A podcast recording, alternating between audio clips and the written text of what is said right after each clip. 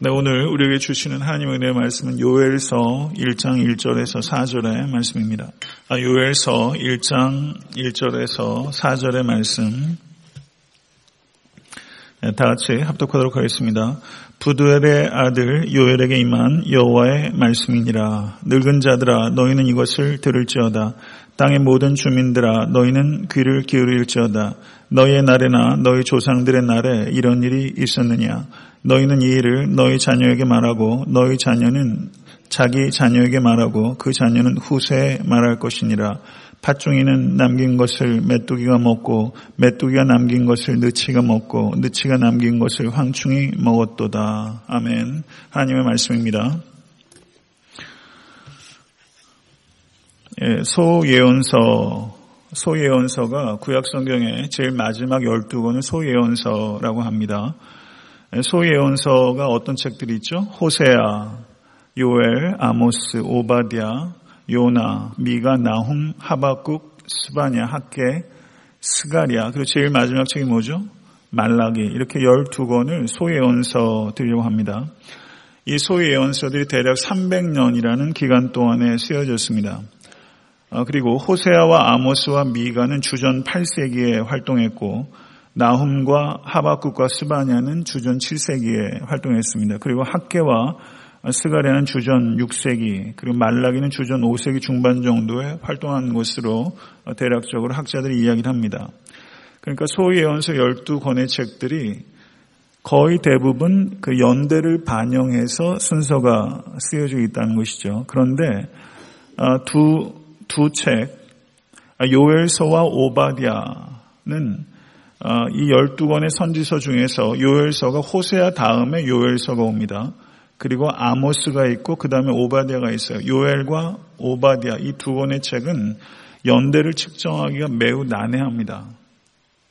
12권 중에서 10권은 대략적으로 그 선지자들이 활동한 그 연대를 저희가 정확하게 측정할 수가 있는데 요엘과 오바디아는 연대 측정이 불가능하다고 보는 것이 많습니다. 그래서 호세아 다음에 요엘이 있고 그 아모스 사이에 있기 때문에 이 요엘서가 소선지서가 이 연대를 반영한 순서이기 때문에 요엘서가 매우 이른 시기에 쓰여졌을 것이다 이렇게 주장하는 학자들도 있습니다. 그러나 그것은 확정적으로 이야기할 수가 없습니다. 그래서 매우 폭넓은 어, 학자들의 견해들이 있다는 것과 그래서 요엘서는 어떤 역사적 상황을 우리가 정확하게 구성할 수는 없지만 아, 보편적인 가르침을 담고 있는 메시지다 이렇게 볼 수 있습니다. 회개를 촉구하고 여호와의 날을 준비하도록 하는 보편적인 종말론적인 하나님의 가르침이 담겨 있다 이렇게 보면 맞는 것 같습니다. 1장 1절의 말씀을 보시기 바랍니다. 부두엘의 아들 요엘에게 임한 여호와의 말씀이라. 요엘에 대한 인포메이션은 부두엘의 아들이라는 것밖에 없습니다. 그리고 요엘이라는 이름은 여호와는 하나님이시다라는 뜻이에요. 요엘이라는 이름은 여호와는 하나님이시다. 그리고 요엘에게 여호와의 말씀이 임했다. 아, 이렇게만 이야기를 하고 있어요. 매우 단순하게, 매우 간결하게 이 예언서를 시작하고 있습니다. 아, 예언은 예언자에게 임한 하나님의 말씀입니다. 호세아 1장 1절을 보셔도 우시아가 요담과 아하스와 히스기야가 이어 유다 왕이 된 시대, 곧 요아스의 아들 여로보암이 이스라엘 왕이 된 시대에 부에리의 아들 호세아에게 임한 여호와의 말씀이니라. 그러니까 이 호세아가 활동했던 시기가 정확하게 지금 역사적 배경이 있죠. 그런데 이 요엘은 부두엘의 아들 요엘에게 임한 하나님의 말씀이다. 역사적 배경에 대해서 전혀 언급하고 있지 않다는 것이 대조가 됩니다. 미가서 1장 1절을 보셔도 유다의 왕들 요담과 아하스와 히스기야 시대에 모레셋 사람 미가에게 임한 여호와의 말씀 곧 사마리아와 예루살렘에 가는 묵시라 이렇게 말하고 있단 말이죠. 그러니까 예언서 그 외의 예언서들을 보셔도 요나에게 임한 말씀이다. 스바냐에게 임한 하나님의 말씀이다. 이렇게 말하면서 그 예언자에게 하나님의 말씀이 임했다라는 것을 표현하고 있습니다. 여호와의 말씀이 그 예언자에게 임했습니다. 그러면 이것이 강조하는 바는 무엇입니까? 예언자가 하나님의 말씀을 만들어내는 존재가 아니라는 것입니다. 예언자는 자기에게 임한 말씀을 전하는 것입니다. 예언자는 백성들이 듣고 싶은 말을 해주는 사람이 아니라 백성이 들어야 되는 말을 하는 사람입니다.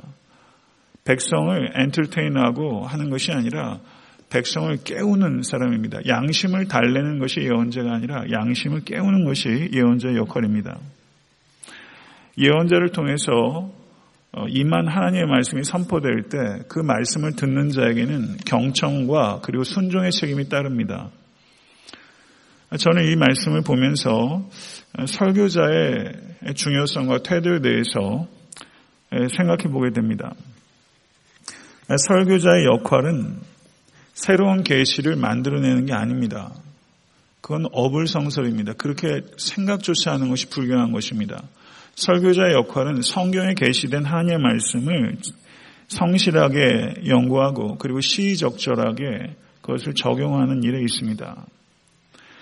설교는 믿지 않는 사람들을 믿음으로 인도하고 믿는 사람들을 주님이 원하시는 온전한 삶을 살도록 돕는 것이 설교자와 설교의 기능이라고 할 수 있습니다. 그러므로 설교의 목적은 구원과 성화에 있습니다.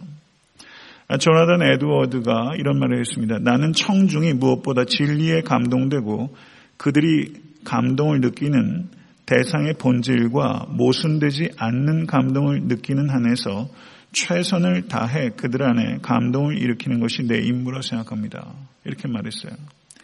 청중이 무엇보다 진리에 감동하도록 하는 것이 내 임무라고 생각한다. 이게 조나단 에드워드의 이야기예요. 미국의 각성을 이끌었던 조나단 에드워드, 그 지성과 영성이 탁월한 사람입니다. 성도 여러분, 진리에 감동하실 수 있게 되길 간절히 바랍니다. 이 강단을 통해서 정말 진리가 선포될 수 있도록 그리고 회중들이 느끼는 감동과 진리가 모순이 되지 않도록 이거 굉장히 중요한 거예요. 우리가 감동을 목적으로 하는 게 아닙니다. 진리에 감동받아야 합니다. 진리에 감동받는 메시지가 전달되어야 됩니다. 설교자와 목회자, 예, 설교자와 목회자가 같이 기능을 하지만 설교자의 역할과 목회자 역할은 조금 구분해서 생각할 필요가 있다는 것이죠. 설교자의 primary goal은요, 회중들의 마음을 찢는 것입니다. 목회자의 마음은, 목회자는 찢어진 마음을 꿰매는 것입니다. 이게 설교자와 목회자의 초점이라고 할 수 있어요. 그러므로 설교자의 초점은 회개에 있다면 목회자의 초점은 회복에 있다라고 말할 수 있습니다. 이거 뭐 완전히 가르듯이 얘기할 수는 없지만 굳이 표현한다면 그 강조점이 설교자의 목적은 회개에 있고 목회자의 초점은 회복에 있다라고 말할 수 있습니다. 이 사명 잘 감당하는 것이 어떻게 성도님들의 기도가 없이 가능하겠습니까? 회개와 또 회복의 일들을 감당하는 게 목회자 일이라고 말할 수 있고 그것은 목회자에게만 주어진 책임은 아니라고 생각합니다. 모든 그리스도인들이 회개와 회복의 일들을 삶의 자리에서 감당하도록 하나님으로부터 각자 은사대로 부르심을 받았다는 것을 기억하실 수 있게 간절히 바랍니다. 데살로니가전서 2장 3절 4절은 우리의 권면은 간사에서나 부정에서 난 것도 아니요 괴계에 있는 것도 아니라 오직 하나님의 옳게 여기심을 입어 복음 전할 부탁을 받았으니 우리가 이와 같이 말하면 사람을 기쁘게 하려 함이 아니요 오직 우리 마음을 감찰하시는 하나님을 기쁘시게 하려 함이라. 이게 설교자의 목표입니다. 사람을 기쁘게 하려 함이 아니요 오직 우리 마음을 감찰하시는 하나님을 기쁘시게 하려 합니다. 설교의 진정한 평가는 하나님께서 하실 것입니다. 이것은 정말 중요하고 설교자에게 두려운 일이 아닐 수 없습니다. 모쪼록 저를 비롯한 교회 많은 교육자들 그리고 이 땅의 목회자들이 이 두 가지의 역할들을 잘 회개와 또 회복의 일들을 잘 감당할 수 있도록 기도해 주시기 바랍니다. 2절에서 4절을 보면 늙은 자들에 대해서 각성을 촉구합니다. 2절부터 14절까지가 여러 각양 각층의 사람들에게 이 요엘이 각성을 촉구합니다. 각성을 촉구하는 것은 굉장한 에너지가 들어간 일입니다. 여기에는 요엘의 진심이 달려 있습니다. 진심으로 호소하고 있습니다. 늙은 자들에게 그리고 취하는 자들에게 그리고 일반적인 회중들에게 농부들에게 제사장들에게 사회 각양 각층의 사람들에게 이 요엘이 절절하게 호소하고 있습니다. 이 호소는 요엘의 호소입니다. 그러나 이것은 하나님의 호소입니다. 이 호소하는 마음을 우리가 배워야 합니다. 진실로 절절하게 호소하는 마음이 우리에게 있어야 됩니다. 늙은 이들에게 촉구합니다. 늙은 자들아 너희는 이것을 들을지어다. 땅의 모든 주민들아 너희는 귀를 기울일지어다. 너희의 날에나 너희 조상들의 날에 이런 일이 있었느냐? 너희는 이 일을 너희 자녀에게 말하고 너희 자녀는 자기 자녀에게 말하고 그 자녀는 후세에 말할 것이니라. 팥중이가 남긴 것을 메뚜기가 먹고 메뚜기가 남긴 것을 느치가 먹고 느치가 남긴 것을 황충이 먹었도다. 여기서 늙은 자들이라 번역된 대상들은 단순하게 나이 든 사람일 수도 있고 장로들을 의미할 수도 있고 그리고 민족의 지도자들을 의미할 수도 있습니다. 혹은 그 모든 사람들을 총칭하는 것일 수 있습니다. 그러나 여기에서 초점은 늙은 자들이 정확하게 누구인가 하는 것을 밝히는 데 있지 않고 들으라는 것입니다. 들을지어다 귀를 기울일지어다 여기에 초점이 있습니다. 구약 성경을 보면 들을지어다라는 그 명령이 약 40회 정도 나옵니다. 시편 50편 7절을 보셔도 내 백성들아 들을지어다 내가 말하리라 이스라엘아 내가 내게 증거하리라 나는 하나님 곧 내 하나님이로다. 이렇게 말하면서 이스라엘 백성들에게 들을지어다 라고 촉구하고 있는 것입니다. 잘 아시는 대로 예수님께서도 가르치실 때 들을 게 있는 자는 들을지어다. 야고보 사도도 내 사랑하는 형제들아 들을지어다. 요한계시록을 보셔도 2장 17절에 귀 있는 자는 성령이 교회들에게 하시는 말씀을 들을지어다. 이렇게 촉구하고 있습니다. 성도 여러분, 오늘 아침에 저는 우리는 과연 듣고 있는가 하는 문제에 대해서 깊이 생각해 보기를 원합니다. 이렇게 성경이 들을지어다라고 거듭거듭 강조하고 있는 것은 잘 듣지 못하는 속성이 인간에게 있다는 뜻입니다. 한국의 교보문고에 제가 몇 년 전에 한국에 갔을 때 교보문고를 한번 가봤어요. 교보문고에 가면 삼환제라는 코너가 있습니다. 제 눈에 인상적이었어요. 그 삼환제가 뭔가 제가 좀 찾아봤어요. 그랬더니 조선시대 성리학대가 최지홍의 서재 이름이 삼환제입니다. 이 삼환제, 이게 무슨 뜻이냐면 군자에게는 세 가지 근심이 있다는 것입니다. 듣지 못할까 근심하고 들은 후에는 배우지 못할까 근심하고 배운 후에는 실천하지 못할까 근심한다. 중국 고전 중에 얘기라는 책이 있습니다. 그 얘기에 나오는 말이에요. 군자의 근심이 세 가지예요. 듣지 못할까 근심하고 들은 것을 배우지 못할까 근심하고 배운 것을 실천하지 못할까 근심한다. 귀한 말이 아닐 수 없습니다. 성경에서 강조하는 초점과 동일하다고 생각합니다. 그러면 여기에서 저는 그런 생각이 듭니다. 군자가 가지고 있는 이 들음에 대한 이 민감성과 그리스도의 제자가 가져야 되는 들음에 대한 민감성, 어느 곳이 더 섬세하고 예민해야 되겠는가 하는 것을 생각해 보게 됩니다. 성도 여러분, 귀가 둘이요 입이 하나입니다. 제논이라는 철학자는 귀가 두 개인 것은 그만큼 잘 들으라는 뜻이라는 것이죠. 그런데 우리가 귀가 둘이어도 이 귀가 이 돌덩어리로 콱 막힐 때가 얼마나 많은지 몰라요. 이 귀에 화강암 같은 것이 콱 막혀가지고 들리진 않아요. 귀가 있어도 못 듣는 일이 다반사입니다. 귀가 있어도 잘못 듣는 일이 다반사입니다. 귀가 있어도 듣고 싶은 것만 듣는 일이 다반사입니다. 들어야 할 것을 듣는 귀를 갖는 사람이 참 드물어요. 어제 들렸는데 오늘 들리는 게 아니에요. 어젠 들렸는데 오늘 안 들릴 수 있어요. 이 들음이라는 것이 참 귀한 일이지만 참 어려운 일입니다. 성도 여러분, 우리가 정말 들어야 되는 것은 예, 하나님의 말씀입니다. 예, 성령의 음성입니다.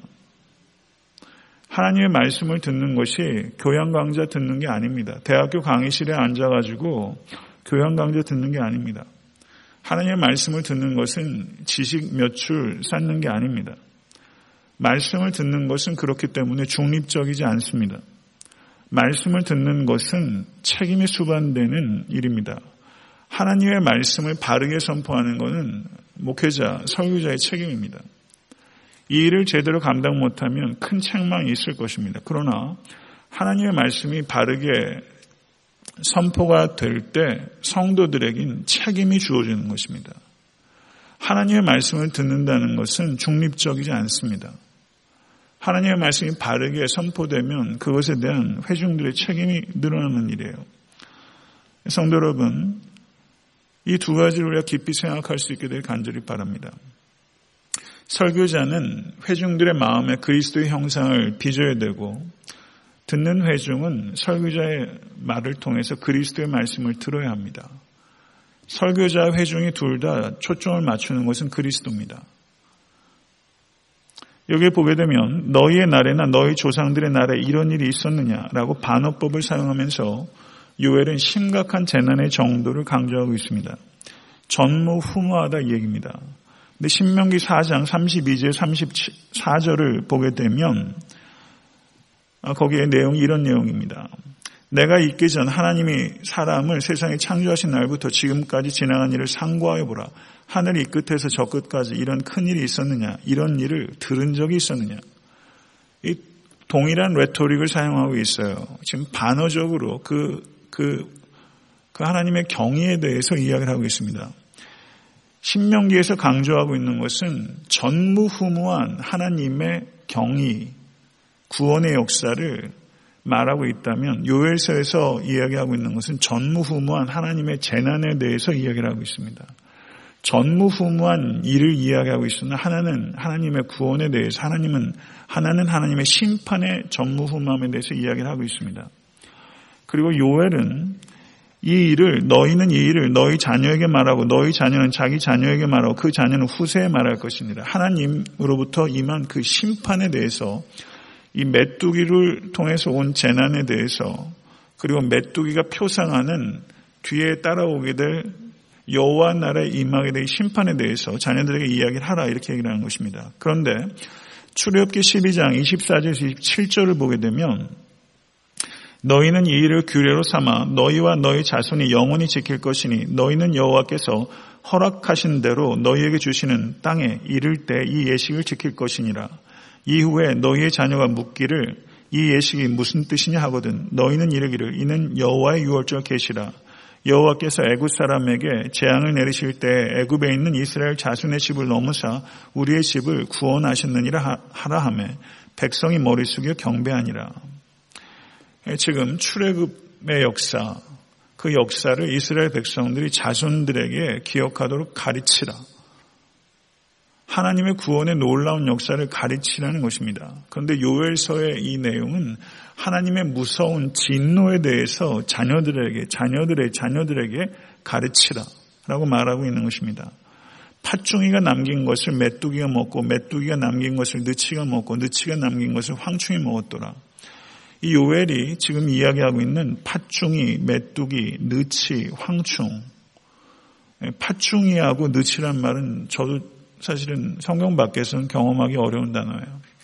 메뚜기를 표현하는 히브리어가 구약 성경 10개가 넘습니다.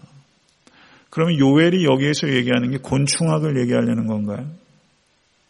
곤충학에 대해서 곤충학 개론을 얘기하려는 건가요? 아니죠. 이 여기에서 얘기하는 이 네 가지 곤충의 종류들이 뭐 서로 다른 곤충이다. 곤충의 성장 과정을 메뚜기의 성장, 성장 과정을 밝히는 것이다. 혹은 지역별로 메뚜기를 표현하는 서로 다른 방언을 기록한 것이다. 뭐 각양각색의 얘기가 있어요. 무엇이든 상관없습니다. 여기서 강조하고 있는 바는 이 각각이 표상하는 동물, 그 곤충이 무엇인가 하는 데 있는 것이 아니라 하나님의 메뚜기 재난으로부터 피할 길이 없다. 하나도 남겨지지 않는다. 그 이 재난의 그 무서움에 대해서 강조하고 있는 거예요. 아모스서 5장 19절을 보게 되면 마치 사람이 사자를 피하다가 곰을 만나거나 혹은 집에 들어가서 손을 벽에 대었거나 뱀에게 물린 것도다. 사자를 피했는데 곰이 오고 곰을 피했는데 뱀을 닥치는 것처럼 하나님의 진노로부터 피할 수 없다. 이게 요엘이 강조하는 바예요. 하나님의 진노의 무서움에 대해서 자녀들에게, 자녀들의 자녀들에게 이야기를 하라. 이 이야기입니다. 저는 이 말씀, 말씀을 맺겠습니다. 자녀들에게 전달해야 될 것은 출애굽의 구원의 역사뿐만 아니라 하나님의 말씀을 순종하지 않고 배교의 길을 걸었던 이스라엘 백성들에게 임했던 그 하나님의 진노에 대해서도 자녀들에게 말해야 된다. 이 이야기죠. 말씀을 취사 선택해서는 안 됩니다. 하나님의 모든 말씀을 들어야 합니다. 성도 여러분, 십자가는 하나님의 사랑을 이야기합니다. 그러나 하나님의 사랑만을 이야기하는 건 아닙니다. 하나님의 공의를 이야기합니다. 예수를 십자가에 죽이실 만큼 하나님께서 죄에 대해서 얼마나 혐오하신지를 볼 때 우리는 하나님을 두려워하게 됩니다. 하나님을 두려워하는 것과 하나님을 사랑하는 것은 별개의 문제가 아닙니다. 같은 것입니다. 하나님을 정말 사랑하기 때문에 하나님을 두려워하는 것이고 하나님을 두려워할 만큼 사랑하는 것입니다. 이 두 가지는 같이 있어요. 십자가를 보면서 우리가 하나님에 대한 두려움이 회복되어야 됩니다. 하나님에 대한 두려움이 회복될 때 우린 이 세상 두려움을 이길 수 있습니다. positive한 두려움이 있고 negative한 두려움이 있어요. 단 하나 positive한 두려움이 있다면 하나님에 대한 두려움입니다. 하나님만을 두려워할 때 다른 것 두려워하지 않게 됩니다. 여러분의 삶에도 얼마나 두려움의 파도들이 많이 오는지 몰라요. 경제적인 문제, 건강상의 문제, 내 노력과 기도 가지고 안전해지는 게 아니잖아요. 성도 여러분, 그러나 궁극적으로 우리는 안전합니다. 여호 하나님만을 두려워하실 때 삶의 여러 가지 두려움의 파도를 잠잠케 할 수 있습니다. 성도 여러분, 예수께서 파도를 보면서 잠잠하라 하라고 꾸짖으셨어요. 제자들은 그때 두려워 어찌하지 못했습니다. 어찌하여 우리가 죽게 되었는데 예수께서 자고 계시냐고 오히려 예수님께 채근하고 있는 모습을 봅니다. 우리가 죽게 되었는데 여러분의 삶 가운데 혹시 그런 상황이 있습니까? 이 두려움을 어떻게 객관화할 수 있겠습니까? 무슨 말이냐면 다른 사람들과 나의 두려움을 이렇게 수량화할 수 없어요. 이건 주관적인 문제잖아요. 두려움이 나에게 있어서 이 두려움은 나를 죽게 할 만큼 두려워요. 두려움은 때로는 이성적이지 않습니다. 많은 경우에 여러분의 삶에 많은 두려워할 만한 요소도 있다고 생각합니다. 그러나 오직 여호와 하나님만을 두려워하실 수 있는 여러분과 제가 될 수 있게 간절히 바랍니다. 그래야 담대해질 수 있습니다. 담대할 수 있습니다. 그래서 하나님의 말씀을 취사 선택해서 듣지 마시고 모든 말씀을 양식으로 삼으셔서 들으실 수 있게 간절히 바라고 그리고 들은 말씀에는 반드시 순종해야 될 책임이 따라옵니다. 그러나 말씀에 대한 순종은 내 의지로 안 돼요. 성령님을 의지할 때 되는 거예요. 말씀을 이해하는 것도 성령께서 깨닫게 안 해주시면 이해 못 합니다. 그리고 그 말씀에 대한 순종도 성령님을 의지하는 만큼 은혜로 순종할 수 있게 되는 거예요. 그렇지 않으면 희망이 없습니다. 오늘 이 희망을 가지고 하루 살아가실 수 있는 여러분과 제가 될 수 있게 간절히 바라고 어, 두려움의 영을 결박하십시오. 여러분을 두렵게 하는 것들에 대해서 선포하십시오. 나사렛 예수 그리스도 이름으로 선포하노니 두려움은 물러갈지어다. 외치시고 승리하실 수 있는 모든 권속 되실 수 있게 되기를 간절히 축원합니다. 주님 가르쳐 주신 기도로 예배를 마치겠습니다.